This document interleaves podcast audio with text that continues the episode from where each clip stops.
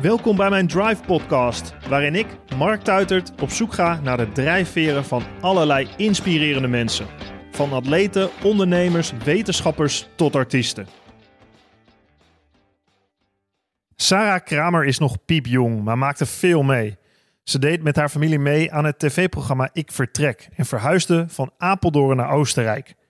Na een heftige aanloopperiode, waarin ze haar moeder verloor, kreeg het gezin de smaak te pakken tussen de bergen.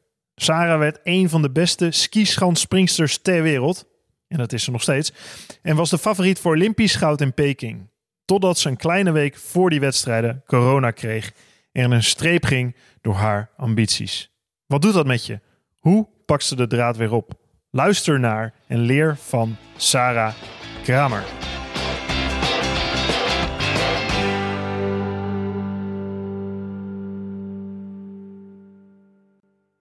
Ik heb leuk nieuws. Ik heb een nieuw boek geschreven. Flow. De Stoïcijnse mindset voor een rijkelijk stromend leven. De Stoïcijnse flow staat voor mij voor je niet terugtrekken uit het leven, maar juist voor het aangaan van het leven. Het omgaan met conflicten, chaos, tegenslagen en je soepel daardoorheen te bewegen. Ik haal mijn inspiratie wederom uit de Stoïcijnse filosofie, maar ook uit inspirerende ondernemers, sporters, artiesten en een aantal van mijn Drive podcast gasten zoals jullie die kennen. Irene Wust, Els van Stijn, Jozef Aubelkas, Bojan Slat, Annemiek van Vleuten. Ik hoop dat dit boek jou helpt om jouw eigen levensflow te vinden. De trainingen in flow zijn ontworpen om je eigen persoonlijke levensfilosofie vorm te geven. En ik denk dat dat nodig is, zodat je beter richting kunt vinden in je eigen leven. Wil je een gesigneerd exemplaar van Flow ontvangen? Bestel hem dan via marktuitert.nl/slash flow op mijn website. Ik hoop dat je het heel gaaf vindt. Ik vond het heel leuk om te schrijven. En ik hoop dat jij het heel leuk vindt om te lezen en dat je de trainingen gaat toepassen in jouw leven.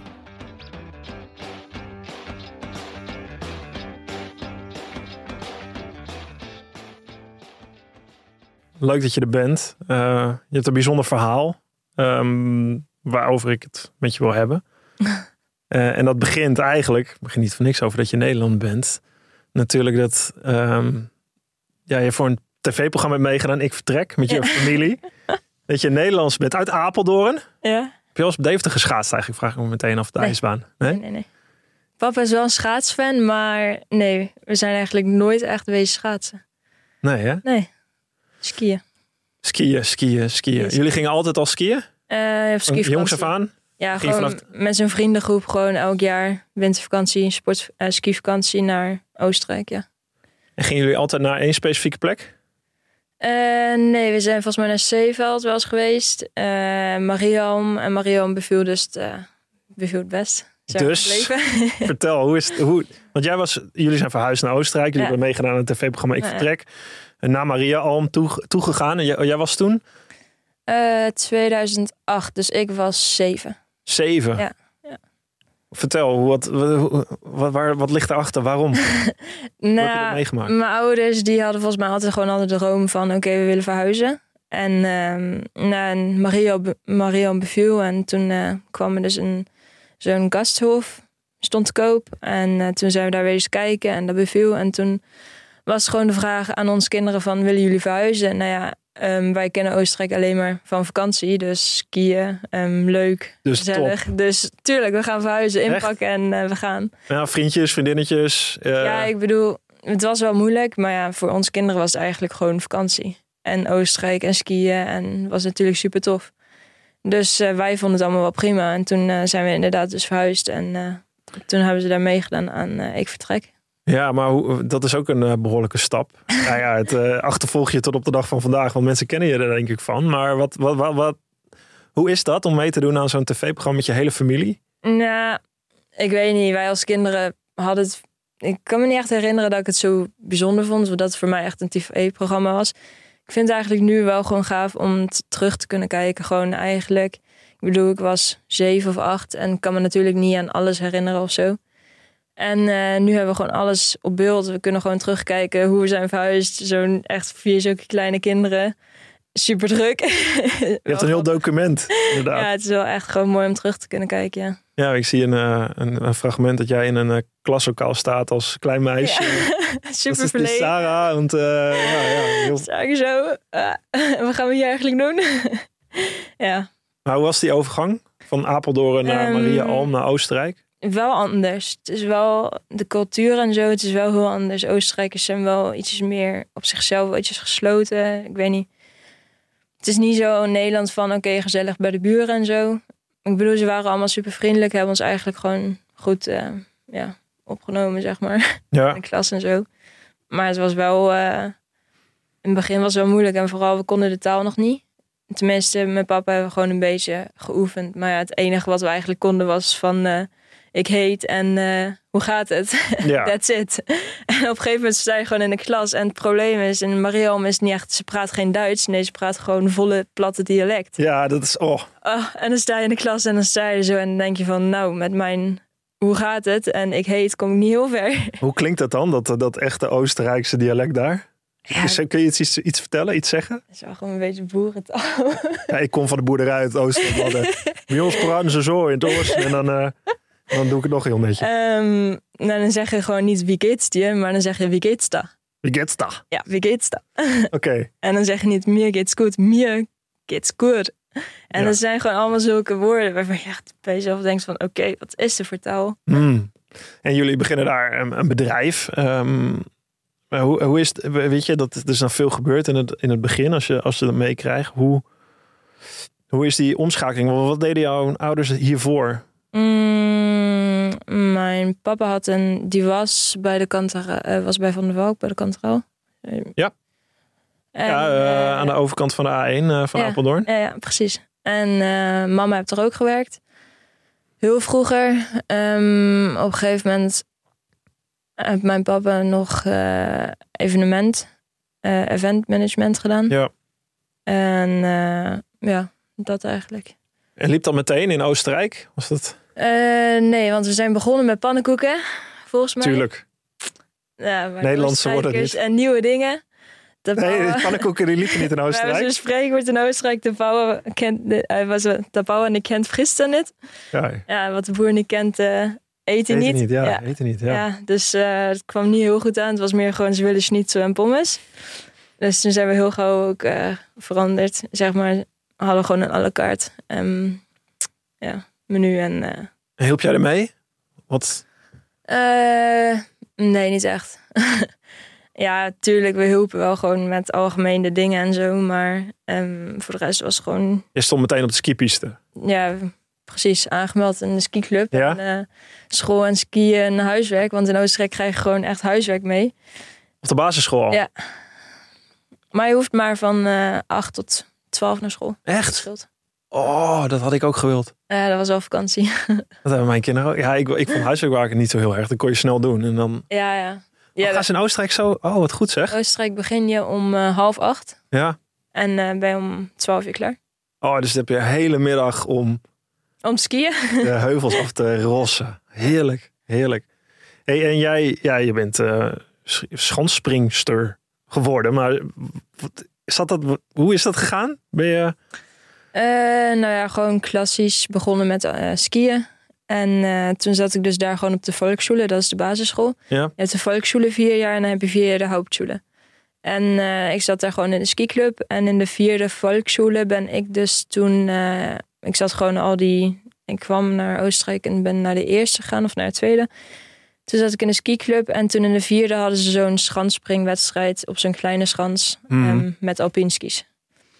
Nou, daar heb ik oh, een beetje met je gewone skietjes? Gewoon skietjes. Okay. Uh, gewoon skischoenen, skietjes. En uh, ook van zo'n schans af zonder zo'n uh, spoor. Zonder zo'n Ja. aanlopen Oké. gebeuren. Nou, en daar deden alle scholen aan mee en alle vierde klassen. En nou, toen bleek dus dat ik het wel gewoon goed kon. Dat ik gewoon een of ander talent had voor vliegen. Want ik weet niet, ik deed een of ander stijl. Want ik zag het bij die andere kinderen zo van... Je kunt zo met zo'n V. Ja. Of je kunt gewoon parallel. Ja. Toen hadden we, twee, we hadden drie sprongen. De eerste sprong deed ik gewoon maar iets. Toen had ik dat gezien bij de kinderen. Toen deed ik de eerste sprong parallel, de tweede V. En ja, toen had ik dat volgens mij ook gewonnen. En nadien ik nog niet wist naar welke Hauptschule ik zou gaan. Want dat was in de vierde. toen dacht ik van, nou ja, eigenlijk bevalt deze sport wel. En eh, dat springen en dat extreme en die adrenaline vind ik wel leuk. Dus heb ik me aangemeld bij de skispringclub Ja. in Zeevelde. En toen ben ik ook naar de skischool gegaan. En toen is eigenlijk alles begonnen. Oh, echt gewoon door één wedstrijdje op één skipistetje. En jij kijkt van, nou ja, zo doen ze het. Het was Check, wel gewoon op de echte schans. even na. Maar het was wel een kleine schans. Ja, oké. Je dacht, dit is voor mij, ik wil vliegen. Mhm. Ja, dat klinkt ook wel eh, als iets wat, eh, wat heel, heel vet is om te doen. Gewoon Toen- vliegen. En toen ben ik dus gewoon begonnen. Gewoon begonnen, een beetje trainen. Nou, toen eh, in het begin, je springt natuurlijk met die alpinskis. Ja. En eh, toen kreeg ik zulke lange latten. Van die hele brede, Brede. lange... Ja, skispringschoenen. En eh, ja, toen ben ik gewoon met de wekelijkse training begonnen op de, bij de skiclub. En Want hoe groot is dat skispringen in, in Oostenrijk? Ik was op, ja, ik ga, ik, ik ben ook vervent skier. Ik vind het een fantastisch mooie sport. En ik was, ik was een keer in Oostenrijk en op een zondagmiddag, primetime. Nou, ik kom uit het schaatsen natuurlijk. Bij ons wordt schaatsen Ja. primetime uitgezonden. Hè. Dan zit ik eh, achter een NOS-microfoon ergens wat van te vinden. Soms bij een schaatswedstrijd. Maar, ehm, en ik weet dat dat, dat is primetime. Dat is grote sporten. Schaatsen, eind zondagmiddag zit iedereen voor de tv. En ik zit, nou, dat skiën op zondag. Voor, ik zie jou geïnterviewd worden eh, voor, de, voor de Oostenrijkse tv. Ik dacht, wow, dat is best wel, dat, is- dat, dat is best wel groot in Oostenrijk. ja, ja, eigenlijk wel. Ja, zeg maar door het vierschanstoernooi Ja. van de heren. Dat wordt zelfs hier uitgezonden. Ja, daarom is het eigenlijk best wel groot. En eh herenschanspringen is eigenlijk al best groot. En damesschanspringen is nu sinds vier jaar, want we hebben nu volgens mij vier jaar achter elkaar iemand aan de top gehad. Uit mijn team, zeg maar. En sindsdien is het wel echt super hard gegroeid en gaat het echt wel super snel. Want jullie hebben ook een alternatief voor die het vrouwen vierschans toernooi heb je ook toch? En dus een andere Eh, wedstrijd. Ja, maar nu, dit jaar doen we mee in Garmisch en in Oberstdorf. Oh ja. En volgend jaar komt dan Oostenrijk erbij. Dus volgend jaar doen wij mee aan echte vierschanstoernooi. Oh, En cool. dat is wel echt een grote stap. Ja. Ja, dan, ja, oké, dat is echt, hè, dat zie je in het vrouwenwielrennen ook een beetje. Dat is echt een volgende ja, stap die naar de mannen toe gaat. Dat is Heel gaaf. cool. Hey, ehm, jij was net in Oostenrijk een paar jaar en eh, er gebeurde iets vreselijks. Jouw moeder overleed. Precies, eigenlijk gewoon eh, het eerste jaar al. Ja. Ja. Ja. Maar dat, dat is verschrikkelijk heftig natuurlijk om mee te maken. ja, vooral als ik nu zo terugkijk, denk ik zo bij mezelf. Poeh, ook voor mijn vader. Eigenlijk echt heftig. Veel respect voor hem. Want sta je in Oostenrijk met vier kinderen, een bedrijf dat eigenlijk. Het was 2009, was het net af. Dat was eigenlijk de eerste winter, het eerste seizoen dat we moesten rijden. En het was gewoon net verbouwd, want we hebben zeg maar eh, alles gewoon eh, ja, compleet gerenoveerd. En eh, nieuwe verdiepingen erop gebouwd. En het was gewoon echt net af en toen was het helemaal. En toen was het wel zo van, oké, ik sta hier met vier kinderen. Want je moeder had borstkanker, toch? Ja. Heb je er, heb je er, hoe heb je er meegemaakt op het laatst? Weet je daar nog veel van? Mm, ja, gewoon vooral super positief en super erg doorzetten. En ik denk ook dat we daarom wel eigenlijk alle vier karakter, eigenlijk alle vijf wel echt karakter hebben van oké, doorzetten. Ehm, ja. ja, gewoon super sterk blijven. En eh, net zoals hier, keep going. Heb jij een tattoo laten zien? ja, dat is gewoon van eh ons vier kinderen. Keep going. Hebben jullie dat alle vier? Ja, ja, Oh ja, je had twee broertjes en je zusje? ja. ja. Broers toch? Ja. Oudere broers. Ja. Oudere broers en jongens. Keep going. En je vader? Eh, nee, die wilde niet mee. Nee? nee, we hebben het geprobeerd. Wanneer hebben jullie, hebben jullie samen laten zetten? Ja, ja. Wanneer? Eh, twee jaar geleden of zo. Maar mijn oudste broer die wilde eigenlijk ook geen tattoo. Toen zeiden we, nou dan, ehm, je moet, geen keuze. Ja. gaat mee jij. ja, en sindsdien, ja, ik weet niet. Het is wel gewoon een beetje ons familiemotto. En gewoon, ehm, het, natuurlijk was super heftig. En daarom is het ook wel super mooi dat we die beelden hebben van ik vertrek. Ja. Omdat je eigenlijk gewoon nog zo'n herinnering hebt. En eh, je kunt gewoon terugkijken. En het was. Het, het is voor mij eigenlijk gewoon super inspirerend hoe je zoiets kunt, zo'n grote stap kunt maken. Echt completely out of the comfort zone. En eigenlijk alsnog zeg maar zo'n ziekte en dan eh, alsnog je dromen najaagt. Terwijl het eigenlijk zo'n tegenslag, dat is wel echt een super heftige tegenslag. En alsnog gewoon doorgaan. Ja, dat Echt is heel, eh, Ja, ja, ja, ja. Je, kan, je kan allemaal verhalen ophangen dat, dat, dat je door moet gaan. Alleen als, als het daadwerkelijk zover is, Mm. dan wordt pas, ja, dan krijg je het voor je voeten geworpen waar je natuurlijk niks aan kan doen. Ik ben mijn moeder verloren in mijn, toen, toen, toen ik, even kijken, oud was ik? 1,32. Dus daarom vraag ik het ook bewust nou ook hoor. Want het is ontzettend, ja, ja, jij was natuurlijk hartstikke jong. Dat is Mm. nog verder. Dus ik kan me voorstellen dat je de beelden hebt en de dingen hebt. Heb je het gevoel dat je moeder altijd op een andere manier bij je is ook? Of gewoon in je ja, gedachten of in soms je heb hart? je wel echt zulke tekens. Soms op echt de gekste momenten krijgen we wel echt zulke tekens dat je bij jezelf denkt, hè? Dat is wel een beetje vreemd. Ja. Maar het is wel mooi. Wat heb je van je moeder qua karakter? Ehm, eigenwijs. maar wel gewoon echt weten, zeg maar, als ik iets wil en als ik iets in mijn hoofd heb, dan moet het ook gewoon echt zo. Soms is het natuurlijk een beetje irritant voor mijn medemensen. Ik wil zeggen, hoe reageert je omgeving erop? ja, Kan ik je ergens Oh. anders mee helpen? Oh. Ehm, nou ja, de coaches die weten het inmiddels wel. Dus eh, die kennen mijn karakter. En het is natuurlijk ook gewoon van voordeel. Het, is, het heeft iets positiefs. Ik wou net zeggen, als topsporter moet je ook wel ergens voor gaan staan en voor een route gaan staan en daar ook heel erg ja, een bepaalde manier zeker in zijn, toch? Dat, Ja. dat, je, dat dit is wat je gaat doen en niet op een andere manier. Ja, maar eh, soms is het ook wel echt moeilijk om daarmee om te gaan. Want nou ja, als ze dan niet zeggen of als het niet zo is hoe ik me voorstel, dan... eh, Dan, wat, wat als jou een coach zegt, ik denk dat het zo moet en jij bent het er echt niet mee eens. Hoe zeg je dat dan? nou ja, het is aan mij wel gewoon heel snel door dat ik het niet goed vind. of dat ik het niet heel leuk vind. Als in, als je het niet zegt, dan zie je het wel aan je. Ja, zeg je het meestal zeg ik het niet echt, maar eh, meestal zeg ik dan gewoon niks meer. Gewoon mhm, mhm, mhm. En eh, meestal heb je dan wel gewoon door als ik dan zeg maar weer een oefening ga doen of zo. En dan doe ik het juist, dan doe ik de uitvoering en zo juist precies goed en zo. En dan ga ik de mensen langs staan zo van, kijk. Kijk, zo wil ik het hebben. Zo, moet het.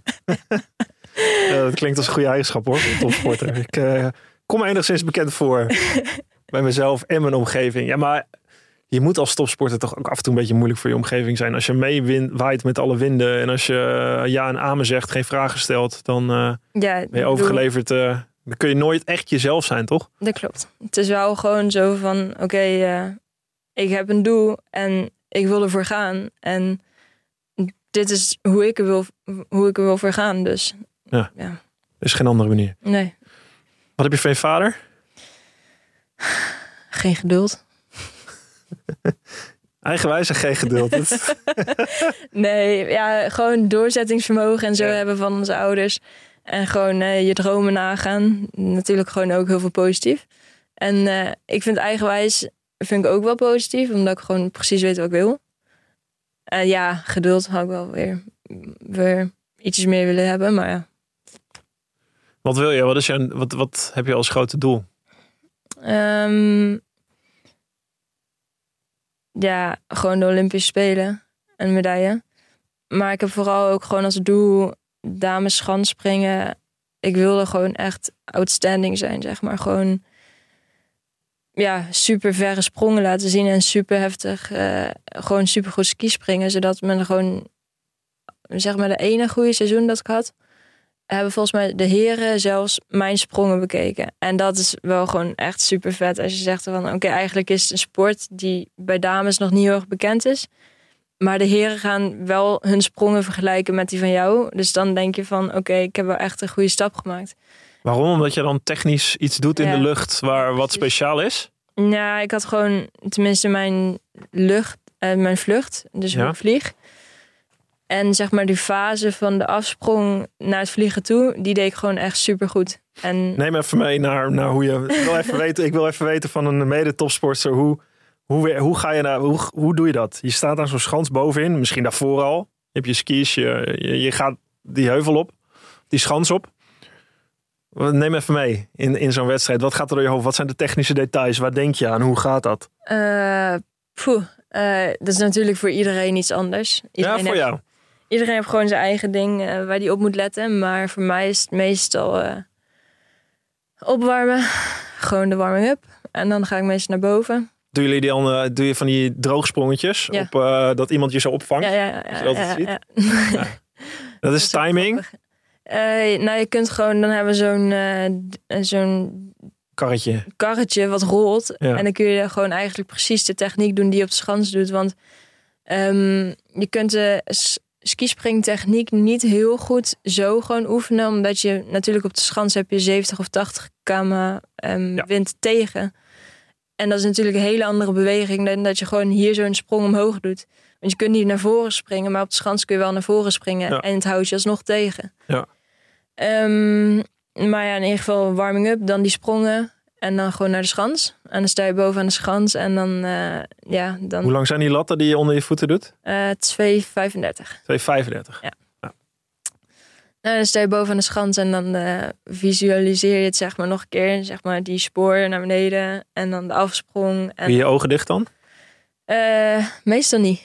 Nee. Meestal gewoon eh, bekijk ik de schans en dan heb ik meestal wel een heel goed gevoel van oké, want elke schans is anders. Elke aanloop, elke radius, zeg maar, die druk, die G-krachten die je Ja. daar krijgt, die zijn bij elke schans anders.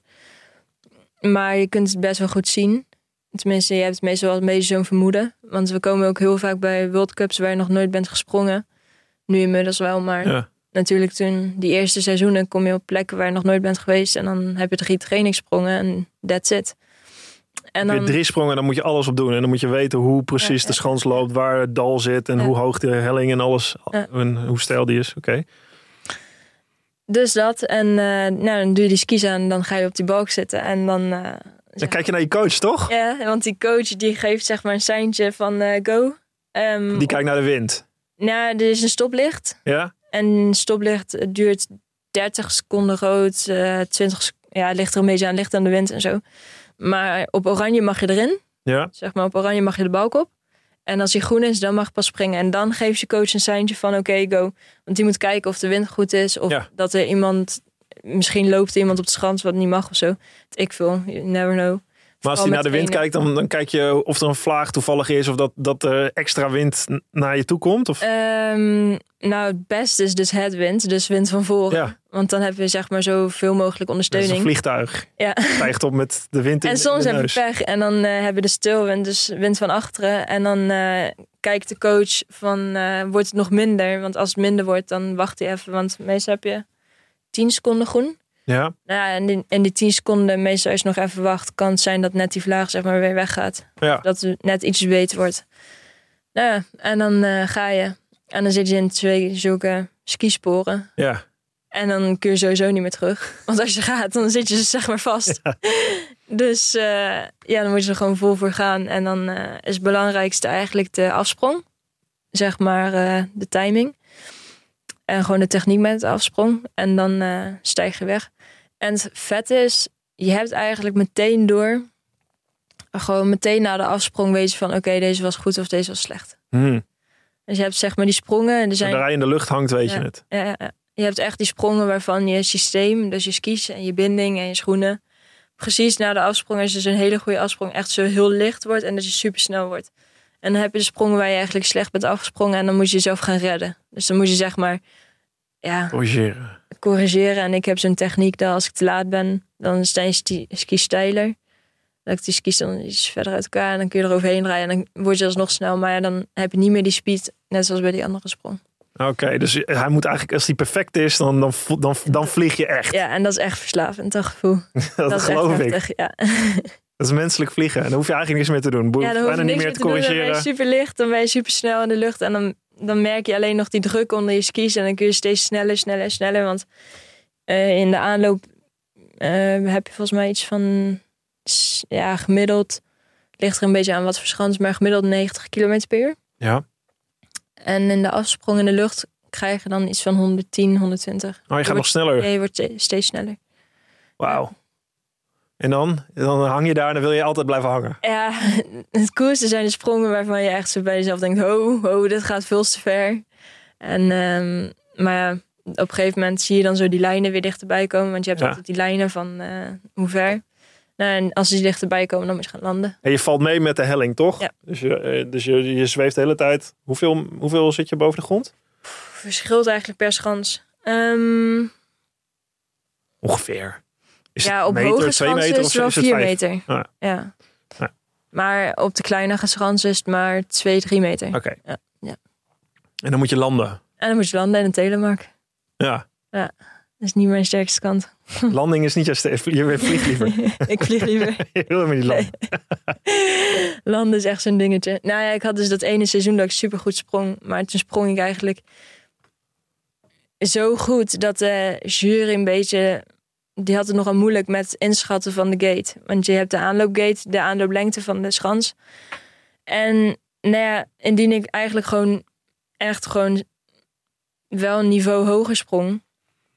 konden ze die gate niet vijf gates eh, down doen. Want dan is het ook weer gemeen qua punten en zo. Ja. Ging meestal van dezelfde, maar dan spring je super ver. En hoe verder je springt, hoe moeilijker het is om te landen. Want Ja. dan kom je weer zeg maar in die... De helling gaat zeg maar stel naar beneden en dan wordt het weer vlak. Ja.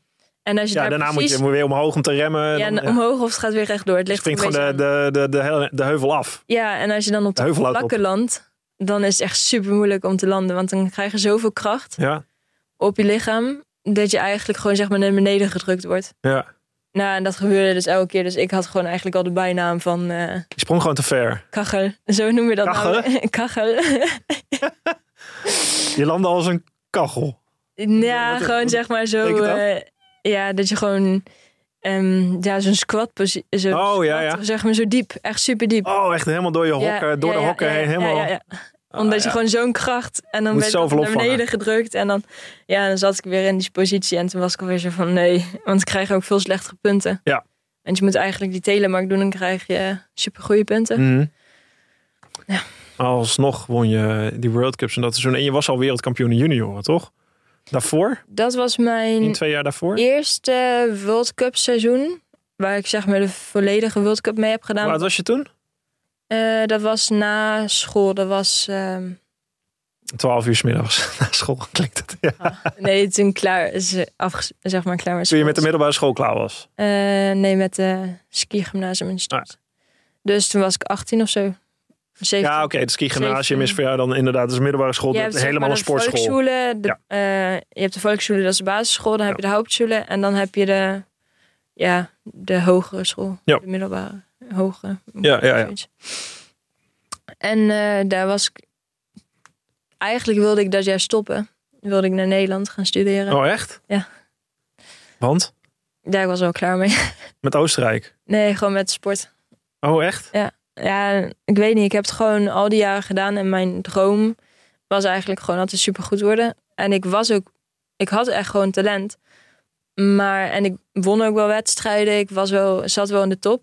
Maar als je dan zeg maar naar de World Cup keek... Zat ik... Daar mag de top 30 mag de tweede sprong doen. Die haalde ik dan net niet. Maar ik vond het gewoon vooral niet meer leuk. Gewoon ehm, het trainen en zo. En, en eh, stams heb je natuurlijk gewoon elke dag training. Stond het af? En eh, Beetje eh, saai of... ja, het was gewoon eh, van oké. ehm, bij het was meer voor mij oké. ik heb nu twee keuzes. Of ik ga het topsportleven, ga ik nu echt in. Want dat is zeg maar de stap die je dan maakt. Want dat seizoen zouden wij dan zeg maar van het eerste team. En wij zouden bij het eerste team komen. Mhm. Ik en een vriendinnetje. Mhm. En het eerste team is de Oostenrijkse selectie dan? Of- Ja, dan het nationaal team. Dus Ja. zeg maar die de World Cups doet. Ja. En wij zouden dat jaar zouden we erbij komen. Dus dat, voor mij was het gewoon van of ik neem nu die stap dat ik zeg maar topsport ga doen. Of ik stop nu al. Want ik wil niet één jaar gaan doen en dan gaan stoppen. Want dat is eigenlijk gewoon. Weg. Dan start je er net mee. En dan, en dan stop je weer. Dat is ook vreemd. Ja, topsport kun je ook niet half doen. Je kan, Nee. niet, je kan het niet doen met Daarom. het idee om, eh, kijk wel eventjes. Ja. En toen was het van oké, wil ik die stap überhaupt gaan? Wil ik eigenlijk wel de topsportleven in? Of wil ik eigenlijk gewoon gaan studeren? Want ik had een beetje het gevoel van ik mis eigenlijk het andere leven ook wel. Gewoon studeren. Ehm, Wat wilde je gaan studeren? ehm, ik wilde eigenlijk design en eh, ja, eigenlijk architectuur. Maar toen ehm, meer Delft? design. Nee, als eerste was- Eindhoven. nee, Jan de Bouvrier Aca- Oh ja? Academie heb ik bekeken. Daar was ik toen eigenlijk ook gewoon in Nederland. En ik was eigenlijk al zeg maar bezig met aanmelden. Ik zei van, nou ja, ik ga lekker dit doen. ik ben er wel klaar mee. Ja.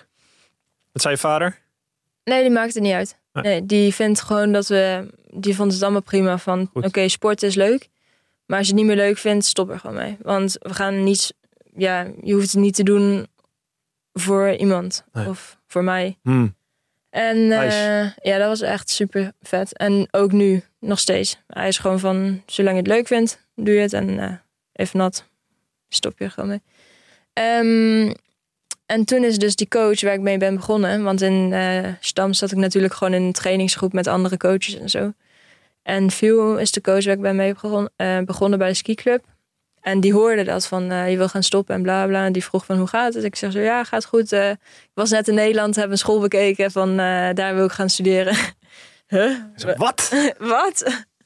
Toen zei ik zo ja, ik, ik weet niet. Ik vind het gewoon niet meer zo heel erg leuk. Toen zei hij van eh, ben je er echt helemaal klaar mee? Of is het nu gewoon van oké, ik vind het nu niet meer zo heel leuk. Toen zei ik zo van ja, ik weet niet, ik ben er wel een beetje klaar mee.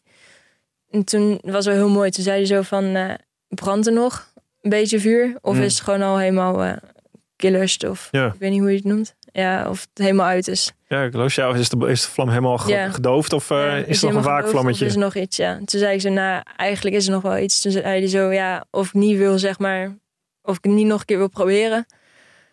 En toen hadden we een combinatie gevonden uit een school, dat ik het zeg maar wel een soort tegelijk kon doen. Maar ja, toen ben ik daar ehm, die zomer, want hij is leraar. Dus hij had de hele zomer vrij. Dus heb ik de hele zomer met hem getraind, gewoon thuis. En in september zou ik dan naar die school in Oostenrijk gaan. Wat een Ja. beetje daarop leek wat ik wilde gaan doen. Ja. Ben ik een maandje geweest. Toen zei ik van, nou, dat studeren vind ik eigenlijk ook niks. ik doe wel topsport. dus eh, toen heb ik me ook weer afgemeld op die school. En toen ben ik me gewoon volledig gaan focussen op mijn eh, topsportcarrière. En dat was dus het seizoen dat wij mee zouden doen in de World Cup. En eh, ja, toen zijn we in Noorwegen gestart. En toen startte ik al meteen met een top 10 plek. En dat was wel echt heel vet. Want die zomer heb ik ook gewoon echt de topsport leren kennen. Ik bedoel, toen was ik alleen maar bezig met trainen. Was zeg maar met van alles bezig. Trainen, voeding. Gewoon, oké, gewoon echt het echte topsport. Ik bedoel, in Stams was het wel gewoon trainen en zo. Ja. Maar ik bedoel, je bent puber. Wat is het verschil tussen gewoon trainen en echt, echt topsport? Mm, nou ja, eigenlijk stond toen... Toen draaide het alleen maar om de sport. En op school was het eigenlijk gewoon nog met mijn vrienden. En ik weet niet, ik sportte niet omdat ik het leuk vond... of dat het echt mijn doel was, maar gewoon omdat ik het moest doen. En dat was ook waarom ik zei van oké, ik, eh, ik stop Mhm. ermee. Want het voelt niet alsof ik er vol voor ga. Ja. En toen, eh, toen was het eigenlijk super leuk met die coach. Ehm, het was gewoon een super goede balans uit wel echt keihard trainen en keihard werken. En eh, alsnog was het gewoon leuk. En ik had gewoon echt plezier. En hij had gewoon een super goed gevoel voor: oké, wat moeten we trainen? Dat ik het leuk vind en zo. Nou, en toen was echt, dat was echt gewoon zo'n.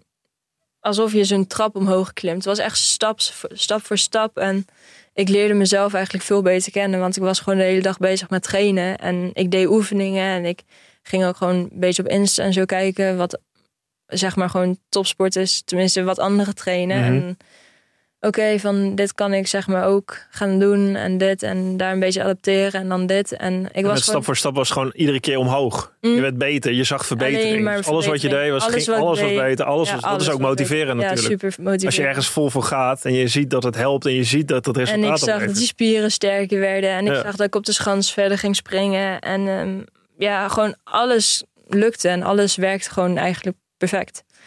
En eh, toen ben ik dus dat seizoen begonnen. Top 10 plekken. En eh, het ging eigenlijk standaard top 10 plekken. Het doel eigenlijk was super, wel super cool. Want ik ben gestart in de World Cup. En we zeiden van oké, we willen in het begin willen we de top 15. Mhm. En dan willen we zeg maar zo een beetje omhoog klimmen. Ja. Top 10 ben ik toen gestart. En toen eh, kwam eigenlijk in januari kwam al Sapporo, Japan. Ja. En eh, ik was daar voor het eerst. Ik was voor het eerst in Japan. Gewoon heftige jetlag. Ik kan me nog herinneren dat ik wakker werd om de wedstrijd is 's avonds rond eh 8, 9 uur pas. Ik werd wakker om eh 11, 12 uur. Zo lang slaap ik nooit. Ik werd eigenlijk gewoon... Eigenlijk word ik standaard om 6, 7 uur wakker. Maar ja, ehm, en toen waren we op die schans en dan heb je weer zeg maar trainingssprongen. En door de wind hadden we zeg maar de wedstrijd meteen op dezelfde dag. Normaal heb je de kwalificatie voor de Mhm. wedstrijd één dag van tevoren. En toen ehm, precies op dezelfde dag hadden we de wedstrijd in verband met het slechte weer de volgende dag. En eh, nou, toen deed ik die trainingssprongen en ik won gewoon elke eh, trainingssprong. Ja. Van de wereldtop. Gewoon iedereen die er was. Ja, ja. Ja. En eh, toen hadden we dus die wedstrijd. En ik dacht gewoon bij mezelf, nou ja, het maakt eigenlijk niet uit of je nou zeg maar weer wint of niet. Ehm, Ga gewoon springen. ga gewoon springen. Ik En? bedoel, ik hoef mezelf nu geen eh, druk, eh, Ja. druk te leggen op mezelf. Nou, ja, toen sprong ik dus die eerste sprong. En toen was ik dus weer eerste. En, en met schansspringen is het zo dat de top 30, die mag de tweede ronde doen. Ja. Dus de tweede sprong mag er meespringen. En de dertigste start als eerste. En de beste komt aan het eind. Mhm. Ja, dus zat ik uiteindelijk zeg maar alleen bovenaan de schans. Er was niemand als meer. laatste. en Ganz alleen. Ganz alleen, ja. En diegene die voor mij sprong, die sprong nogal ver. Want ze gingen één gate down. Ja. Dus dat betekent meestal dat hij te ver sprong. Mm. En ik hoorde ook al die mensen, al die Japanse mensen daar beneden. En ja, Oh, zo, oh, oh oké. Toen dacht ik bij mezelf, nou ja, gewoon de top drie zou wel super vet zijn. Nou, en toen heb ik dus die wedstrijd gewonnen. En vanaf dat punt ging het wel eigenlijk echt gewoon... eh, Dus echt, dat was de winter. De, voor de winter dacht je nog stoppen. Ik ga een opleiding doen. En in, eh, binnen één winter was je wereldtop. En toen, eh, ja, vanaf dat moment was het eigenlijk gewoon echt... Oké, het was de goede keuze, Ja. eerstens. En ten tweede, oké, ik, ik kan het wel. Want van tevoren twijfelde ik wel of ik überhaupt, zeg maar, of ik überhaupt de top kon halen. ja. En vanaf dat punt stond ik eigenlijk gewoon in de spotlight. Was gewoon met elke wedstrijd van, oké, die kamer, die moet je wel eh, in de gaten houden. En zelfs de mannen keken ernaar om gewoon te Nou, kijken dat van... seizoen nog niet. Oké, Dat seizoen daarop, toen ik zeg maar elke wedstrijd... toen brak je echt eigenlijk door het seizoen erop. Ja. Dat was ook het Olympisch seizoen, toch? Ehm, was het ervoor? nee, dat was nog een seizoen later. Oké. 2000. Want het seizoen na Sapporo was Ja. de. En het seizoen van Sapporo was jeugd WK. Oh ja. Waar ik toen zeg maar Ja. eh, die heb gehaald. En dat seizoen erop was ehm, normale WK. Mhm. Zeg maar ehm, Met de grote, met de top. met de wereldtop dames. Daarvoor was het junioren. Ja. En eh, dat, was, ja, dat was ook wel een pittig seizoen. Eh, ja. Toen was ik zeg maar ook favoriet. Want dat was het seizoen dat ik zeg maar alles won. ja. En toen had ik ook de Yellow Bib. Dus zeg maar eh dat je de overal World Cup Ja. ehm, leader, Leader, bent. ja. En toen kwam ik naar Gasnov in Roemenië. Dat We hebben dan een armbandje met schaatsen. Dat is de, het ja, ja, gouden ja. armband. Ja. Ja. Dat was wel tof om dat te hebben. Ja. Zeg maar toen ik die voor het Ja, ik vind het de World dat is best wel een dikke dik aanzien. Dan ben je gewoon gemiddeld over een heel seizoen eigenlijk de beste. Ja. Een wereldbeker is natuurlijk Ja, dat is eh, cool. leider van de wereldbeker. Dat Ja. zegt iets, absoluut. En toen ik die voor het eerst kreeg, was wel echt zo'n moment zo van... Wow, Ja. wel cool. En eh, toen, toen hadden we dus een World Cup in Rasnov. Hm. En dat was coronaseizoen. En eh, toen waren we in Roemenië, ergens en nergens. Echt. Ja, dat land was gewoon echt verschrikkelijk. En toen moest ik dus testen, want er was iets misgegaan met die test. En toen was ik dus positief. En toen mocht ik niet meedoen. Toen moest ik mijn yellow bib inleveren, want diegene die achter mij was, die was maar een paar punten achter mij. Dus die had natuurlijk toen die yellow bib, want ik mocht niet meedoen. En de volgende ehm, locatie zal dan eigenlijk het WK zijn. Dus ik zat nog vast in Roemenië. Mocht eigenlijk Roemenië niet uit. En toen was het WK. Ja, de- ja, toen hebben ze zeg maar, weet ik veel, met wie allemaal gebeld. Want eigenlijk was ik niet positief. Het was vals positief. Ja. En toen mocht ik die wedstrijd niet springen. Maar ja, ik wist eigenlijk dat ik gewoon gezond was. Ja. En ik had nog, want je hebt die sneltest, die Ja. anti-gene tests. Ja. Die heb ik toen gewoon gedaan en die waren allemaal negatief. En toen eh, zeiden we van oké, we willen nog een keer zo'n PCR-test doen. Want er klopt helemaal niks van. Toen hebben we die nog een keer gedaan. Toen was ik gewoon negatief, dus mocht ik wel naar het WK. Maar die ene wedstrijd heb ik gemist, waardoor de yellow bib ook weg was. En eh, toen bij het WK was ik natuurlijk weer favoriet. Omdat ik die wedstrijd ervoor alles eh, Ja, had gewonnen. tuurlijk. En toen heb ik elke trainingsronde gewonnen. En eh, toen had ik een eerste wedstrijdsprong. Echt een van de beste sprongen van mijn leven. Echt, ik Ja. meteen na de afsprong wist ik van zo, deze gaat ver. En toen sprong ik zo ver dat ik zeg maar eh, zo diep landde dat ik ehm, ja, eigenlijk gewoon zo slechte punten kreeg. Maar ik was alsnog eerste na die eerste trainingsronde, eh, na die eerste sprong. Stom zeg, wat is oneerlijk. Dat je, je wilt toch heel ver springen en dat beloond zien? Ja, eigenlijk wel. Boeien die landen. Ja. Maar goed. Maar ja, en toen had ik de slechte punten. En toen, eh, toen heb ik de tweede sprong gewoon zo erg verprutst dat ik gewoon vierde was geworden. Oh, vierde op een WK. En toen hadden we dus nog de grote schans. Ja. En eh, weer elke trainingssprong gewonnen. Weer die. En toen gewoon de wedstrijd compleet verprutst. En Toen weer vierde. Twee keer vierde Oei. met WK. Ja. En hoe kwam je toen terug? Thuis? Ehm, Maria Alm? Nou, het was wel cool, want ehm, dat was in Oostenrijk was er behoorlijke drama. Want ze zijn zeg maar na die eerste eh, sprong van mij op de kleine schans, Ja. ik dus versprong, zijn ze zeg maar één gate lager, of twee gates Mhm. was lager gegaan. Terwijl het eigenlijk helemaal geen reden was. Diegene voor mij, die sprong in de eerste ronde sprong ze ook ver, maar in de tweede ronde sprong ze niet ver, want we hadden meer wind, zeg maar meer tailwind. Dus het ging Mhm. sowieso slechter. En toen heb de jury gekozen om mij zeg maar eh, twee gates down ehm, te laten starten. En toen eh, ben ik, had ik ook nog een slechte sprong, dus ik zei, ik had ook gewoon goed kunnen springen, had ik het alsnog Je werd eigenlijk gestraft omdat je te ver vloog. Eigenlijk wel. Ja. En toen was er echt in Oostenrijk super heftige discussie. En ook vanuit skibond en dit en dat. En dat het eigenlijk niet eerlijk was en zo. Mhm. En die dag erop hadden we Team WK. En toen was Slovenië was echt super goed. En die Sloveense had ook, die, eh, had ook de gouden medaille gehaald. Ehm, die dag van tevoren, Ja. toen ik vierde was. En eh, toen was Team WK, toen sprong Slovenië super goed. En toen ehm, heb ik eigenlijk ehm, toch de gouden gepakt met het team. Met het team werden jullie wereldkampioen. En die was toen zo bijzonder, eigenlijk omdat die dag van tevoren zo verschrikkelijk was. Omdat je eigenlijk gewoon zo dichtbij bij je eerste grote doel. Want Ja. het was zeg maar, oké, ehm, World Cup, dan jeugd-WK. Ja, En het grote doel was dan zeg maar het WK. Dan had je al die tegenslag met eh, corona. Dus je al denkt van, oh, het gaat me helemaal mis. Je moet al je yellow, yellow bib inleveren. Ja. En toen had je die, eh, zeg maar het WK waar je elke training sprong. Gewoon wint. Gewoon echt gewoon makkelijk wint. Ja, ja. En dan komt die wedstrijd en dan word je gewoon vierde. ja de harde, van, eh, de harde wetten van topsport. Ik ben, ik ben wereldkampioen junior geweest met schaatsen. En toen ik doorbrak op het moment, werd ik, stond ik op het punt Europees kampioen te worden in 2000. En toen viel ik de tweede dag van het toernooi in leidende positie. Oh. Als jong jochie, nieuw Ja. talent. eh, iedereen, wow, zeg maar, dit wordt eh, helemaal, helemaal, in de spotlight. ja. Dit gaat het helemaal worden. En ik viel op de 1500. Hele domme Ah. val eigenlijk. Het was gewoon een fout van mezelf. Maar dat is heftig. Dat is Als je daarna terug moet komen en eh, helemaal op die leeftijd. Dat, Ja. ja, het was wel... Op dat moment was wel echt... Die eerste dag die was super Hmm. heftig. En toen die meteen... Die, toen- ik had eigenlijk wel het geluk dat meteen die dag erop hadden we Team WK. En eh, nou je, bent, je bent aan het springen met het team. Ja. Dus je wilt ook niet zeggen van oké... nee, je eh, kan niet... ik kan, ik nee, wil niet niet- springen, ik heb geen zin of zo. Nee. Ik moet. Ja. En je wil ook niet slecht springen, want je bent bezig voor het hele team. Ja. Dus dat was eigenlijk wel super goed dat we daarna gewoon Team WK hadden. En dat we toen eigenlijk die gouden hebben gehaald, dat heeft wel heel veel goed gemaakt. En hoe was het voor jullie als familie met corona? Met in Oostenrijk, eh, alles dicht.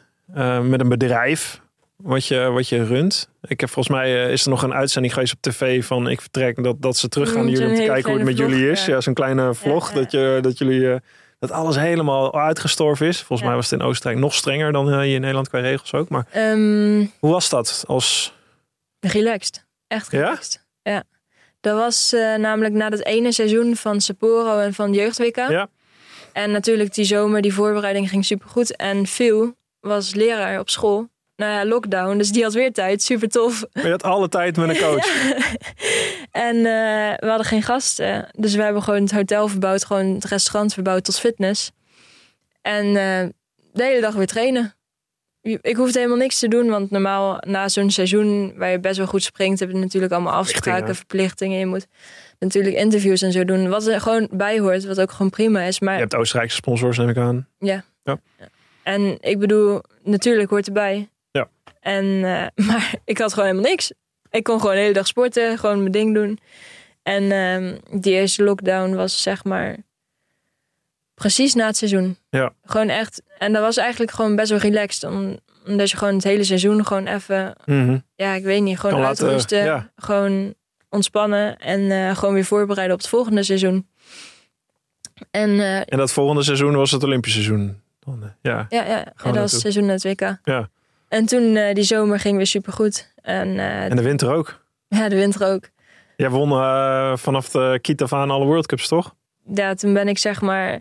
Het was wel vet, want in de zomer merkte ik weer zoveel verbeteringen. Ja. Ik merkte, oké, van het ene jaar heb ik nu weer zoveel geleerd. Ik kan dat weer meenemen. Ik kan weer kracht en zo, ging beter. Is dat je een drive ook? Dat, je, dat, je dat, dat, dat daar de motivatie in zit? Dat je voelt dat als je eraan werkt, dat je met een trainer aan alle facetten van topsport werkt en je techniek werkt en alles wat erbij komt kijken, dat je ziet dat dat resultaat. Ja, ik ben wel heel erg perfectionistisch en wil gewoon, ik zie gewoon dat het hele pakket moet kloppen om topprestaties te leveren. Ja, alle, alle puzzelstukjes moeten in elkaar Alle vallen. puzzelstukjes moeten gewoon in elkaar vallen. En dat was gewoon die jaren zo. En dat was gewoon vooral die twee seizoenen zo. En Mhm. ook zomers. En ik moet ook eerlijk toegeven, ik was natuurlijk toen ik klaar was met school, was ik gewoon nog. Ik heb wel heel veel getraind. Maar niet echt heel erg schanspring eh, gericht. Ja. En het was gewoon heel erg algemeen en zo. Ja. En toen begon ik gewoon heel erg serieus te trainen. En dan zie je gewoon echt zoveel verbeteringen. Je ziet daar word je beter. Je ziet dat je meer, je, dat je hoger springt. Je ziet dat je verder springt. Ja, dat onderschatten mensen nog wel eens, denk ik. Als je vergelijkt met wat mensen die goed veel trainen voor een sport eh, waar ze kunnen komen, ten opzichte van topsporters die alles iedere dag Mm. doen. Dat verschil lijkt soms klein in, of in tijden, of misschien wel in lengte of in sprongen, maar het is een veel, het verschil van dag en nacht. En toen kwam ik, die zomer kwam ik er nog achter hoe belangrijk de core is. Dus toen heb ik superveel core getraind. Ja, echt hier in middel, hè? Ja, ja, ja, Buik, ja. rug. En dat hielp zo erg met zoveel dingen. Gewoon met de algemene oefeningen. En Ja, maar jullie hangen ook echt in jullie. Er Ja, komt zoveel ja, kracht natuurlijk op jullie, op, hier op je maar buik, je rug. je, de kunst is met de afsprong. Alles zeg maar in je core. Zeg maar, het moet daar aankomen. Dus alles wat je afzet moet eigenlijk daar aankomen. Want dan krijg je het draaipunt. Dan kun je zeg maar zo over je skis heen gaan. Ja. ja, maar je hangt naar voren de wind Ja, in. precies. Maar eigenlijk spring je omhoog. Ja, Springt omhoog. En door die wind en door dat draait het dan zo. En dan ga je eigenlijk, je leunt er tegen in op een gegeven moment. Ja, eigenlijk word je zeg maar door de wind. Ja. En zo word je zo gedraaid. En dan vlieg je zeg maar. Alleen je moet je lichaam heel strak houden natuurlijk als je er tegenin in Ja. gaat hangen, toch? Of niet? Je, Ja, een beetje een balans uit gewoon heel licht. Gewoon zeg maar, niet te veel aanspannen, maar wel het goede aanspannen. Zeg Ja. maar de ja, je ziet jullie altijd met van die vingertjes zo dan een beetje sturen. Echt heel, ja, ja, ja. heel erg, eigenlijk wel heel erg gevoelig. Ja, Ja. En eh dat was dus die zomer. En toen eh, kwam het volgende seizoen. En toen hadden we. was je de grote favoriet ook voor Olympisch goud? favoriet. En toen was ik ook begonnen in Nizhny. En toen had ik op de kleine schans gewonnen met 40. Toen had ik een record met 40 punten Ja, voorsprong. iedereen dat keek naar jou. Dat is op een kleine schans bizar Hm. film. En nou, het seizoen ging supergoed. Want het seizoen daarvoor had ik ehm, zeg maar de overal World Cup. Ja. Had ik gemist mm, 11 punten schil. Dus volgens mij tussen de eerste en mei. En dat was eigenlijk die ene wedstrijd in Roemenië die ik miste vanwege vals positief. En eh, ja, toen was zeg maar het doel voor het volgende seizoen de overal World Cup en eh, de Olympische Spelen. En overal World Cup ging dus supergoed, want ik won eigenlijk gewoon elke wedstrijd. Ja. Ehm, vanaf begin af Ja. aan. En eh, Krijg je veel tv-interviews voor de Spelen? Want een, een, een, een Olympisch seizoen is de druk keer tien qua media. Dat is hier Ja. met schaatsen in Ja. Nederland zo. Maar dat is denk ik in jullie sport in Oostenrijk misschien ook Ehm, zo, of niet? jawel, het was natuurlijk wel veel, maar door corona natuurlijk gewoon alles online. Ja. Ehm, we moesten niet heel ver. We moesten eigenlijk nergens naartoe. En eh, Mhm. ja, Tot de week voor de Olympische Spelen.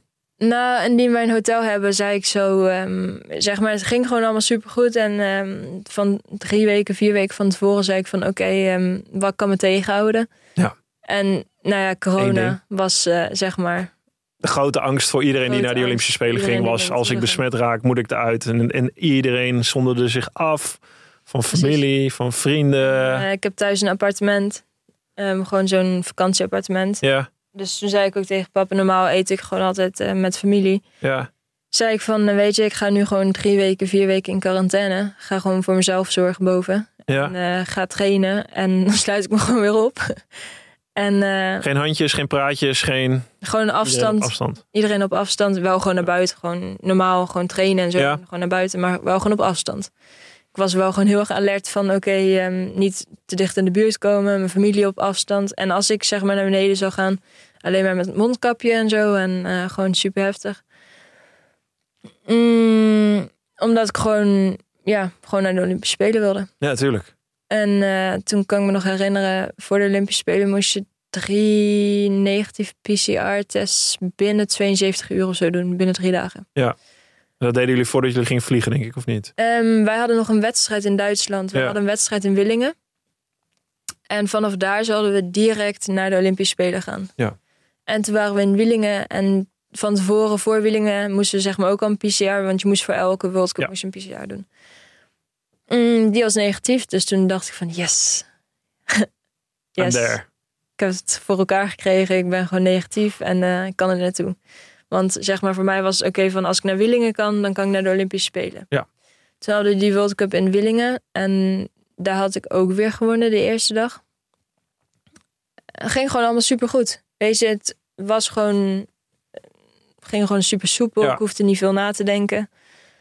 En eh, toen voelde ik me wel een beetje ziek. Toen kreeg ik al zo'n lichte keelpijn. En eh je weet wel, als je zeg maar gaat warm lopen, zeg maar hardlopen op de schans, voelde ik al zo'n ja, beetje vreemd, zo'n zweten, zo koud, warm. En ik voelde me gewoon echt, ja, niet helemaal fit. Maar ik dacht, weet je, het is winter. En eh, Iedereen loopt wel scares iedereen tegenaan. is wel een keer verkouden. Ja.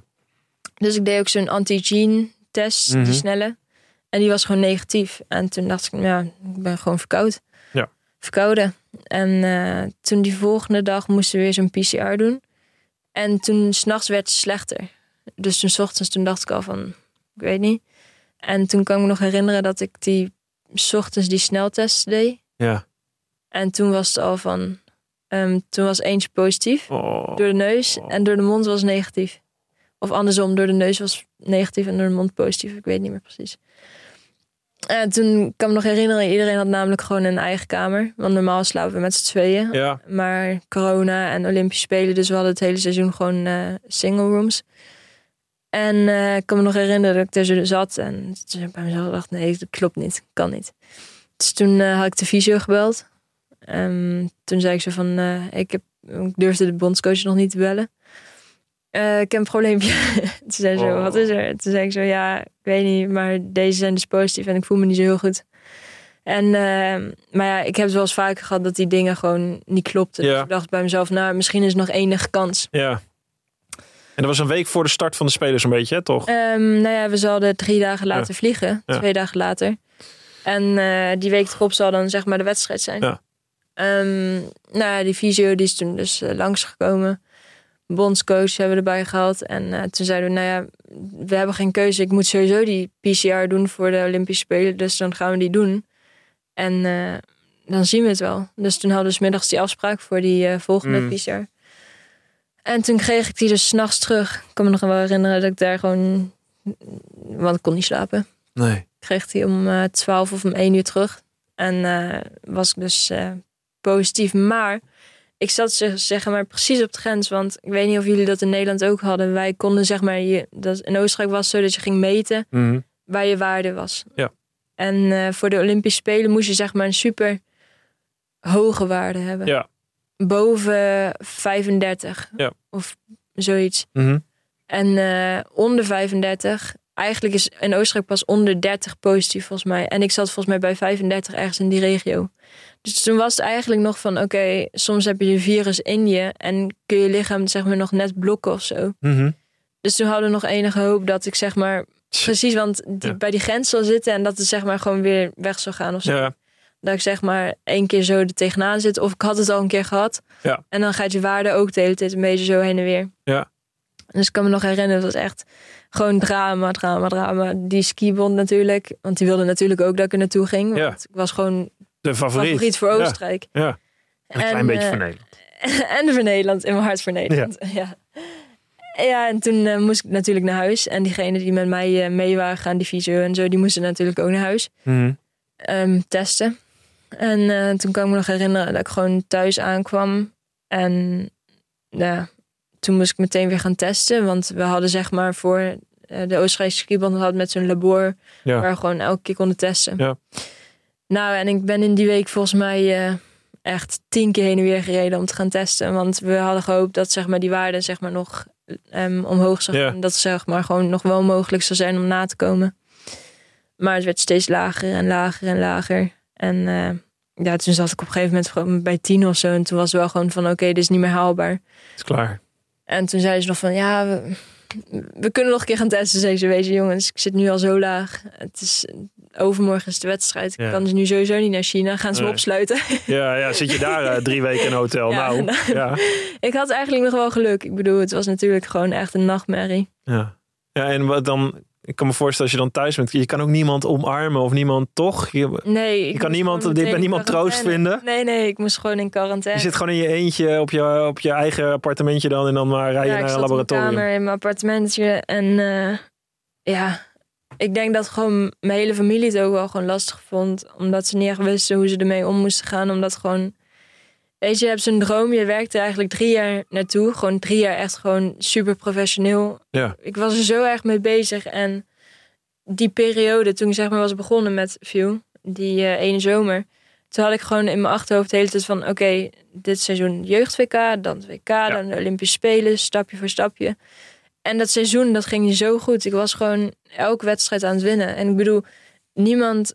Ik, dat je een medaille haalt op de Olympische Spelen was natuurlijk nog niet... eh, je hebt Nee. geen garantie. Nee.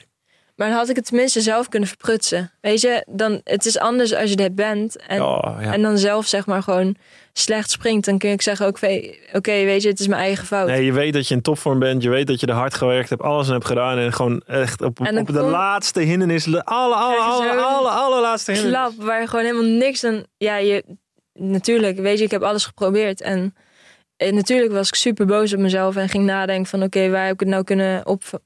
Ja, waar heb ik het nou vandaan? En, Mhm. maar hij heeft natuurlijk ook geen nut. Ik heb alles geprobeerd. Ik ben drie weken in quarantaine geweest van tevoren. En wie weet, misschien had ik het al in me. En is zeg maar door de stress en zo gewoon precies dan op dat moment Ja. uitgebroken. En eh, Hoe zat je op de dag van de wedstrijd? Heb je überhaupt gekeken op tv? Ik was weer testen. en ik zat in de auto en toen heb ik de livestream aangehad. Maar ja, het was wel echt raar. Het was gewoon, je hebt een droom en in, gewoon met één klap is die hele droom weg. En het was ook best wel zwaar eigenlijk om die zomer gewoon weer motivatie te vinden. Ja. Vooral na, de, na die Olympische Spelen, want het seizoen was nog niet klaar. En ik was de leader van de Overal World Cup. Ja. En dat was mijn second doel. Eigenlijk waren dat wel gewoon de twee doelen. Ook de. Olympische Spelen en de Overal World Cup. Maar eh, toen hadden we nog een paar wedstrijden. Ik weet niet meer precies hoeveel. Maar ik was gewoon zo moe. En die wedstrijden die gingen ook niet meer zo goed.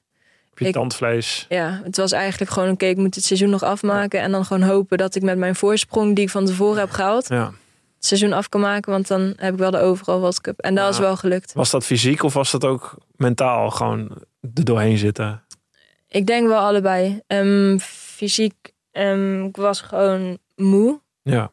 Ehm, ik merkte wel aan mijn lichaam dat zeg maar gewoon echt gewoon vermoeid. En mentaal, het was... Natuurlijk wilde ik die overal World Cup nog halen. Want dat Ja. was is ook iets, is een super grote prestatie. En dat hebben in Oostenrijk alleen maar één, eentje uit mijn team. Mhm. Dani heeft het gehaald en voor de rest helemaal niemand. En ehm, ja, dat was natuurlijk wel gewoon nog mijn doel. En daarom moest ik ook doorgaan. Want eigenlijk zei ik naar die Olympische Spelen zo van... weet je, ik ben er klaar mee. Ja, ik, ik, Bekijk het allemaal. Ik ga architectuur Ja, eh, studeren. ja, ik ga het toch wel studeren. Nee, ik dacht gewoon van dit seizoen, ik ben Ja, er ik klaar het. mee. En daarna dan? Hoe, eh, hoe was het voor jou, die, die impact? Hoe lang heeft het nageëld? Of eilt er nog steeds misschien na? Mm, nou, afgelopen seizoen was gewoon was echt heftig. Omdat ik gewoon... ehm, ik had die overal World Cup gewonnen. Ja. Maar ik denk dat ik nog een beetje moe was van dat gebeuren. Eigenlijk gewoon van die twee. Het was gewoon zoveel ups en downs. Die twee keer vierde met WK. Om elf punten de overal missen. Dan ehm, ja, corona. Spelen missen, corona. Spelen missen. Ehm, Twee keer vier op een WK en de Spelen Ja. missen terwijl je de topfavoriete bent. Ja. Poh. en dat Ja. eigenlijk op deze jonge leeftijd. Iedereen zei ook wel gewoon van oké, ehm, hoe kan dit? Eigenlijk die tegenslagen die jij hebt, daar hebt een ander in zijn hele leven niet. Mm, maar ja, ik bedoel, ja, ik kan het ook niet veranderen. En ehm, toen was zeg maar die zomer, Stond ook weer op je arm? keep going. toen was zeg maar die zomer na die overal World Cup. En eh, toen was ik wel van, eh deze Olympische Spelen zijn best wel weer ver weg. En die droom is eigenlijk gewoon, was gewoon weg. En eh, toen moest ik me zeg maar weer voorbereiden nu op het afgelopen seizoen. Ja. En ehm, doordat ik zeg maar die overal World Cup had gewonnen. en niet meer echt een heel groot doel had. Want dat was het grote doel dat heb ik gehaald. Die Ja. Olympische Spelen, dat was weg. En ik was nog moe. ehm, maar ja, van mezelf moest ik gewoon door. En ehm, ik wilde natuurlijk beter worden. En ja, toen was ik die zomer eigenlijk keihard aan het trainen. En ik wilde beter, beter, beter. En eh, super perfectionistisch. En ik was eigenlijk nooit tevreden met de sprongen die ik deed. En ehm, toen was, eh, kwam zeg maar de winter eraan. En toen was ik eigenlijk voor de winter al eh, moe. Was ik eigenlijk al gewoon klaar mee. Ja. En ehm, Is dat dan omdat je vecht tegen iets, tegen jezelf? Omdat je beter wil, perfectionistisch bent en ehm, niet meer vanzelf gaat? Nou ja, omdat ik gewoon eigenlijk wel gewoon wil je willen aansluiten waar ik was gestopt. Dat ze ene seizoen, zeg maar, met overal World Mhm. Cup, dat wilde ik gewoon herhalen. Want dat teammaatje had zeg maar één keer. En ik dacht van, nou, twee keer is eigenlijk ook wel leuk. En, eh, maar ik wist niet echt precies hoe ik, ehm, hoe ik beter kon worden. Want ik had zeg maar die, toen, ik, toen maakte ik super veel, super Ja. grote stappen. Ja. En nu Ja, dat is een nadeel als je laat. Ja, ja, weet- en ja. toen ineens dit seizoen maakte ik eigenlijk geen grote stappen meer, maar eigenlijk hele kleine. Ja. En eigenlijk maakte ik alleen maar stappen achteruit. Want ik was super hard aan het trainen en eh, eigenlijk had ik denk ik gewoon meer moeten focussen op, ehm, op herstel, zeg maar. doe je dat nu? Heb je iets aangepast nu? Ehm, nou, ja, toen was zeg maar dat seizoen. Ja. En toen ben ik tijdens het seizoen uit de World Cup uitgestapt. Omdat ik zeg maar zo moe was. Ik was in Japan. En ehm de afgelopen seizoen was weer WK-seizoen. Ja. Ehm, want ook tweede jaar heb je WK. Mhm. Nou, ja, en toen dacht ik van, oké, weet je, ik heb nu de overal World Cup, dus dit seizoen is WK, is weer mijn highlight. En daar wil ik weer gewoon weer performen. Twee keer vierde geworden, nu heb ik de kans om zeg maar daar medaille te pakken. En, eh, maar de voorbereiding was niet heel goed gegaan, maar toen die eerste wedstrijd, kan ik me nog herinneren, was ik top drie. Toen dacht ik zo van, oké, Komen er, komen er. het is, Ja. wel, het is op zich wel gewoon goed. Maar ik weet niet, ik was gewoon de hele tijd aan het streven naar dat perfecte. En naar die sprongen die ik het seizoen daarvoor deed. Want toen won ik gewoon met 10, 20 Hmm. punten voorsprong. En nu was ik in de top 3. En toen dacht ik zo van, ja, iets, iets moet beter. Iets moet ik veranderen. En zo was ik de hele tijd bezig. En was eigenlijk nooit tevreden met de sprongen die ik deed. En toen ging het alleen maar slechter. Dus wordt het ook niet leuk? Slechter. Nee, het, werd ook, het was ook gewoon niet meer leuk. En het werd alleen maar slechter. En toen was ik in Japan, ehm, drie, vier weken voor het WK. En toen, was ik, ehm, toen zei mijn coach van je moet dit en dat doen. En ik voelde het allemaal niet meer. Weet je, zeg maar die in-run position, zeg maar Mhm. de hokken. Mhm. Zegt hij van ja, probeer gewoon alle spieren te ontspannen. En dan gaan we kijken welke je moet aanspannen. Want ik had zeg maar zoveel spieren aangespand dat ik geen eens meer kon afzetten. Is dat een beetje het idee dat je zeg maar eigenlijk toen je begon, dat ging bijna vanzelf. Mensen kijken naar jou qua techniek, qua timing. Je, jij bent degene die het verst kan vliegen. Dat, ja, dat, je, dat, je, dat je het zo perfectionistisch doet, dat je het zo erg probeert te bedenken dat, je, dat het niet meer werkt of zo. Dat je Ja. niet kan bedenken dat je dat moet doen. Ik voelde ook niet meer welke spieren ik moest gebruiken die eigenlijk belangrijk waren. Ik had eigenlijk helemaal geen gevoel meer voor, oké, ehm, wat is nou belangrijk tijdens mijn sprong? Hele lichaamsgevoel. Ja, ik spande alles aan, maar ik denk dat het hele lichaamsgevoel gewoon een beetje weg was door vermoeidheid. Gewoon de hele zomer keihard trainen, nooit stoppen. Geen pauze houden, want ik moest beter, ik moest Ja, meer. ja, je Ja. niet de eerste. Je zal ook niet de laatste zijn die eh, in die ja. valkuil trapt, ja. En, Bijzonder is dat eh, eigenlijk, hè? Dat je gewoon... Je wil revanche en je denkt dat je dat kan goedmaken door nog beter Nog te worden, nog meer te trainen, nog beter je best te doen, nog perfectionistischer, nog op alle slakjes meer zout gaan leggen. Ja. Terwijl dat het recept is voor inderdaad verkramping. Dus En je op een hoort, dan gegeven moment... je, je eh, spieren ja, verkrampen. Het was eigenlijk gewoon verkrampt. Het hele seizoen was verkrampt. En eh, toen drie weken voor het WK zei mijn coach... Oké, van... Sarah, het wordt, het wordt er niet beter op. Ik denk dat we een pauze gaan houden van eh, de World Cup. Want dat is natuurlijk super intens reizen. Ja. Dan ehm, daar weer jetlag en dit en dat. Toen zei ik van oké, ehm, ja, let's do it. Ik ga er nu drie, vier weken uit. En bereid me zeg maar individueel op de WK voor. Ja. Dus de rest is gewoon al die World Cups gaan Mhm. doen. En ik ben eh, naar huis gegaan en zeg maar... We gaan voorbereiden op de WK. Op, hoop, op de hoop dat ik daar dan zeg maar wel nog zou performen. En toen ben ik... Dat was eigenlijk wel die periode dat ik zeg maar... Me ging informeren van... Oké, wat, wat moet ik eigenlijk doen dat ik herstel? En dat ik zeg maar... ehm, die... Ik weet niet hoe je het noemt, de regeneratie. ja, ja, herstel. Ja, het herstel. Ehm, dat is eigenlijk juist waar ik moet gaan opletten. Want Ja. ik ben super moe en ik deed krachttraining van tevoren. Dat jaar daarvoor kon ik die krachttraining vier keer in de week doen. En die kon ik nog maar twee keer in de week doen en was eigenlijk al gewoon moe. Ja. En ik deed drie sit-ups en brandde. en ik dacht zo bij mezelf van, Klinkt bijna, ja. Als zitten van vijf of als het corona. Het ja, daar hebben we toen allemaal laten checken. Ja. Ja. z- eh, zeg maar, door corona weten we natuurlijk niet of het misschien daar nog door Ja. komt. Maar toen heb ik ook allemaal bloedchecks en zo gedaan, omdat ik mezelf gewoon niet fit voelde. Ik voelde mezelf gewoon zo uitgeput en zo niet mezelf. Ja. En alles laten checken en zo, maar dat klopte allemaal wel. En eh, nou, toen hebben we gewoon gezegd, oké, weet je, ik moet nu gewoon echt gaan focussen op, ja, gewoon weer terug. Ja. Helemaal terug. Gewoon helemaal resetten. Back to the basics. En eh, dat is eigenlijk wat ik dit, deze zomer aan het doen ben. Vakantie in Nederland. En het voelt gewoon zo raar, omdat elke keer als ik aan het trainen ben, denk van ik heb niet genoeg gedaan. Maar eigenlijk moet ik juist nu zeg maar rustiger aan doen, zodat ik dan weer die stapjes kan zetten. Ja, ik, heb, eh, ik, heb, ik ben ook zwaar overtraind geweest toen ik ja, op jouw leeftijd, toen jij, toen jij het ook had, 2021. En eh, Ook gewoon van ik moet beter worden. ja, nou, ik, ik, ik, dat was na die val op het EK. Ik dacht, nou, Ja. ik, eh, zal, ik zal de wereld even laten zien eh, dat ik het kan. Ik had een dik contract getekend, sponsorbelangen erbij. Olympisch seizoen ook, eh. Salt Lake City. Eh, dus ik had ook het grote talent. Ik zou het gaan doen. Dat riep ik ook zelf in ieder interview hoor. Ik zei, Oh, eh, ik ga goud winnen, kom maar op. Werd ook wel aangemoedigd door Pieter Muller, onze coach toen. Ehm, en dat was ook vet, was ook gaaf. We gingen keihard tekeer. Eh, en dat was een hele interessante periode. Maar ja, ik, ja, ik, op een gegeven moment dacht ik, iedere rustdag is een verloren trainingsdag. Dus ja, Ja, ja. die, is- die, Ik ga toch wel gewoon maar trainen. ja, ik ga gewoon trainen. Mijn concurrenten trainen niet. Het is heel slim dat ik nu ga trainen. Nu kan ik gaan trainen. Natuurlijk zo dom. Dat werkt één jaar. Ja, maar werkte half heel even maar. Ik, Ja, had, ja. ik echt een paar maanden ging heel goed. Ik, was, ik kon heel veel aan. En daarna ga je sla je door. En dan Ja. op een gegeven moment, ik heb, alle, ik heb een, een boekje en ik kan alle vinkjes afvinken van wat ik verkeerd heb gedaan. Te veel trainen. Thuis liep het bij ons ook niet goed, met mijn ouders niet. En het was allemaal stress eromheen. Olympisch seizoen. Mm. Ik wilde mezelf revancheren. Dus ik, ja, ik ben zwaar, zwaar overtraind geweest. Ik had wel ziekte van vijf, dus ik was ook doodmoe Oh. die, hele, die hele winter. En daarna kregen we Jack Ori, dat was een bewegingswetenschapper. Dus we gingen heel echt, en ik had zelf ook het een en ander geleerd. Dus ging met hartslagmeter trainen, mochten niet meer intensief. Eerst, ik heb twee, drie maanden alleen, maar heel laag intensief werk gedaan. Geen hartslag, eh, nergens in het rood, niet, nooit, never. Eh, en dat ging daarna, bouwden we weer op. Alleen toen gingen we naar Jack, toen zei ja, we trainen maar niet hard. Dat zei ik niet alleen. Hè. Ik zat met Erben Wennemars, met Gianni Romme in een groep. We zaten allemaal met, eh, met allemaal gasten die gewend waren om heel, heel hard te trainen en door te beuken. Hij zei, "Hey, dit klopt niet, dit klopt niet.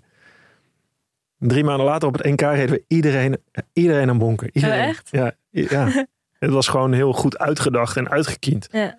Dus we trainen wel hard, maar we rusten ook goed. Dus we waren, Ja, en dat gevoel van uitrusting herken je op een gegeven moment bijna niet meer. Ik weet niet of je dat herkent. Dat je denkt, als je, als je hard traint en dan rust je uit, dan voel je beter. Maar je, je, je raakt een soort verslaafd aan een gevoel van vermoeidheid. Of aan een gevoel van, Ja, ja, ja. ook mentaal, van ik, oh, zie je wel. ik heb getraind en ik heb, weet je, volgens mij is het gewoon meer zo van, ik moet zeg maar die pijn voelen om het gevoel te hebben van, oké, ik heb echt zwaar getraind en alleen met zwaar trainen kom ik er. Ja.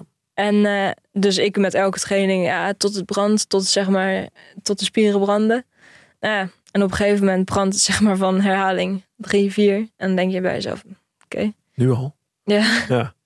En eh, Maar dat is toch gek dat je in je hoofd jezelf zo, want de gedachte klopt niet. Het is niet nee, waar. Het klopt ook niet. Maar daar struggle ik zelfs eigenlijk nu nog mee. Gewoon deze zomer is voor mij wel gewoon echt een leerproces. Gewoon oké van eh, nu ook gewoon nu tijdens de vakantie van oké eigenlijk rusten. Maar ja, eventjes daar nog een beetje fietsen, daar nog een beetje fietsen. Ja, En ehm, ja, ik weet niet, ook gewoon, want ik heb nu gewoon een trainingsschema en zo, en dan train ik dat. En dan zeg ik ook tegen mijn coach van, ja, maar eigenlijk heb ik het gevoel dat ik niks heb gedaan. Ja. En in mijn hoofd maar laat dat kan ik niet beter worden Ja. als ik niks heb gedaan. Ja, Maar, maar, dan dat moet is, ik gewoon leren, ja. ja, dat is echt leren van je, je hebt een prikkel nodig. En die mag heel zwaar zijn, maar je hebt daarnaast echt helemaal rust nodig om te, helemaal te herstellen. Ja. Als je niet 100% herstelt, dan ga je inderdaad niet, dan maak je die trap niet omhoog, zoals Ja. je net zo mooi zei. ja, Dan maak je hem omlaag. Dan breek je iedere keer weer iets af. En als je iedere keer weer iets afbreekt, ja, word je minder inderdaad. Dan, schrik je van jezelf na een paar maanden en denk je, hè, Hoe ik kan kon dit doen, ik kan dat nu. En dan is je eerste reactie, oh, meer doen. Ja, maar het was gewoon die verslaving. Die eerste drie jaren maakte ik alleen maar stapjes in, ja, naar boven. Ja, Ik werd beter, ik werd beter, ik werd beter. En toen had ik het ene seizoen waar ik gewoon geen stapjes meer maakte. En waar ik bij mezelf dacht van oké, ik heb die stapjes nodig. Omdat ik gewoon Ja. de verslaafde ben geraakt. En je moet jezelf opnieuw uitvinden. Nu moet ik weer terug naar de basics. Ja. Maar ik ben wel heel benieuwd.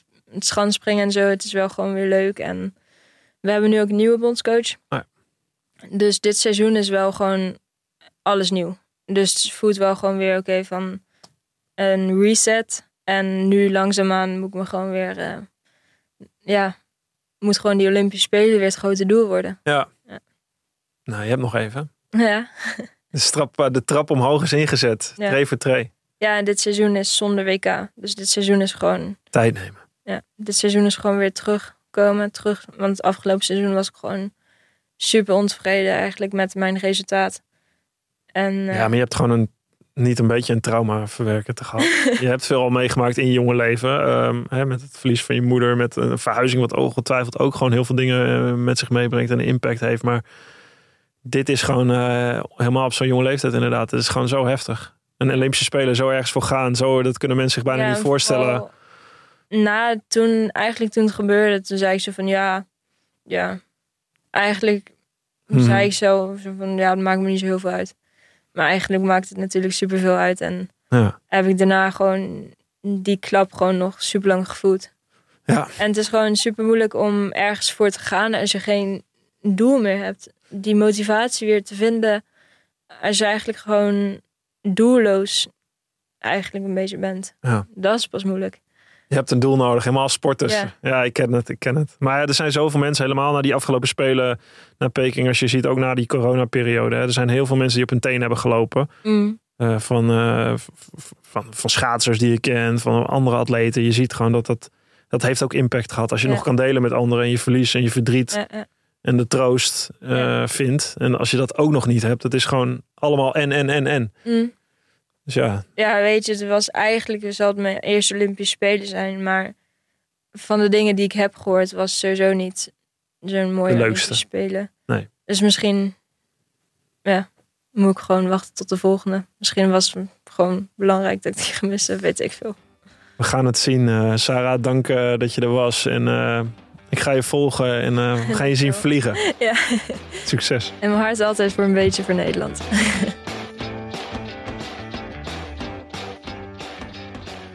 Dank voor het luisteren naar mijn Drive podcast. Je vindt mijn aflevering op Spotify, iTunes, YouTube en mijn website marktuitert.nl. Laat me weten wat je van mijn podcast vindt en deel dat via Instagram, Twitter, LinkedIn of Facebook. Heb je suggesties voor gasten? Stuur me dan een DM via die kanaal. Tot de volgende Drive podcast. Goed, Mark.